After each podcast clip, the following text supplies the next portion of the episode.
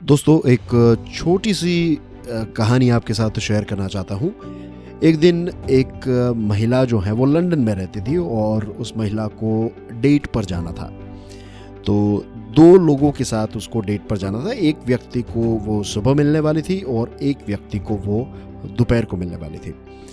And it was just a date you know पहली मुलाकात थी हाय हेलो ये सारी चीज़ें हुई। तो जब वो दोनों डेट्स ख़त्म करके शाम को जब वापस आई तो उसकी सहेली ने, उसकी जो रूममेट थी, उसने पूछा कि हाउ वॉज़ योर डे और आप आज दो लोगों को डेट करने वाली थी तो आपका अनुभव कैसा रहा? तो इस महिला ने कहा कि, सुबह में जिस व्यक्ति को मिली तो उसके साथ डेट में से जब बाहर निकली, तब मुझे ये रियलाइज़ हुआ कि ये व्यक्ति जो है वो कितना महान है।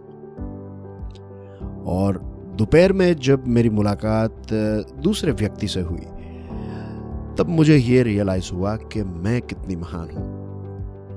ये स्टोरी जो है, इसका मॉरल नेगेटिव नहीं है पॉजिटिव है।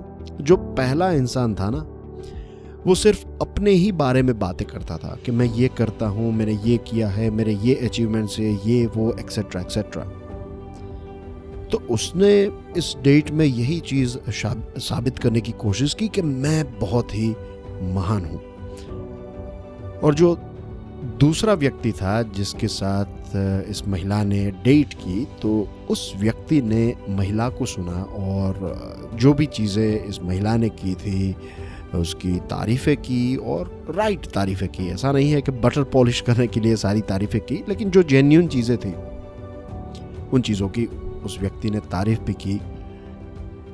तो ऐसे इंसान हमारे जीवन में भी हमको मिलते हैं। कुछ लोग ऐसे होते हैं जो हमारे अंदर जो अच्छी बातें हैं, वो बाहर निकालते हैं। और कुछ लोग ऐसे होते हैं जो सिर्फ़ अपने बारे में बड़ी बड़ी बातें करते रहते हैं और ऐसे लोग हमें हर जगह पर मिलते हैं। और शायद कई बार हम भी वो नंबर वन कैटेगरी वाले जो व्यक्ति थे, जो सुबह उसको मिले थे, ऐसे व्यक्ति भी बन जाते। तो बी केयरफुल कि जब आप किसी व्यक्ति को it's not just about date but अगर आप अपने भाई के साथ है, बहन के साथ है पेरेंट्स के साथ हैं फ्रेंड के साथ हैं तो हमेशा हमारी ही बातें उनको करना या फिर हमारे ही बारे में बातें करना जो है दैट इज़ नॉट हेल्थी वो क्या कहना चाहते हैं? उनको भी सुनिए, उनको भी वक्त दीजिए, उनको भी अपना अटेंशन दीजिए। आज सबसे बड़ा जो प्रॉब्लम है, जो रिलेशंस में हमें देखने को मिलता है that is lack of attention और जब आप किसी को अटेंशन देते हैं, इसका मतलब है कि आप उस व्यक्ति को अपना वक्त दे रहे हैं। और इस दुनिया में, इस संसार में सबसे इम्पोर्टेंट अगर कोई चीज़ है तो वो है हमारा वक्त, क्योंकि ये वक्त कब ख़त्म हो जाएगा? वो हमें पता नहीं है।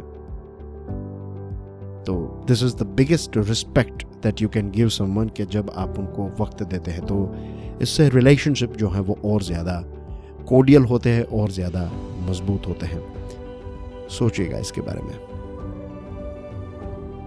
Thank you very much for listening to this podcast कल फिर सुबह छह बजे मिलेंगे। तब तक के लिए जय हिंद।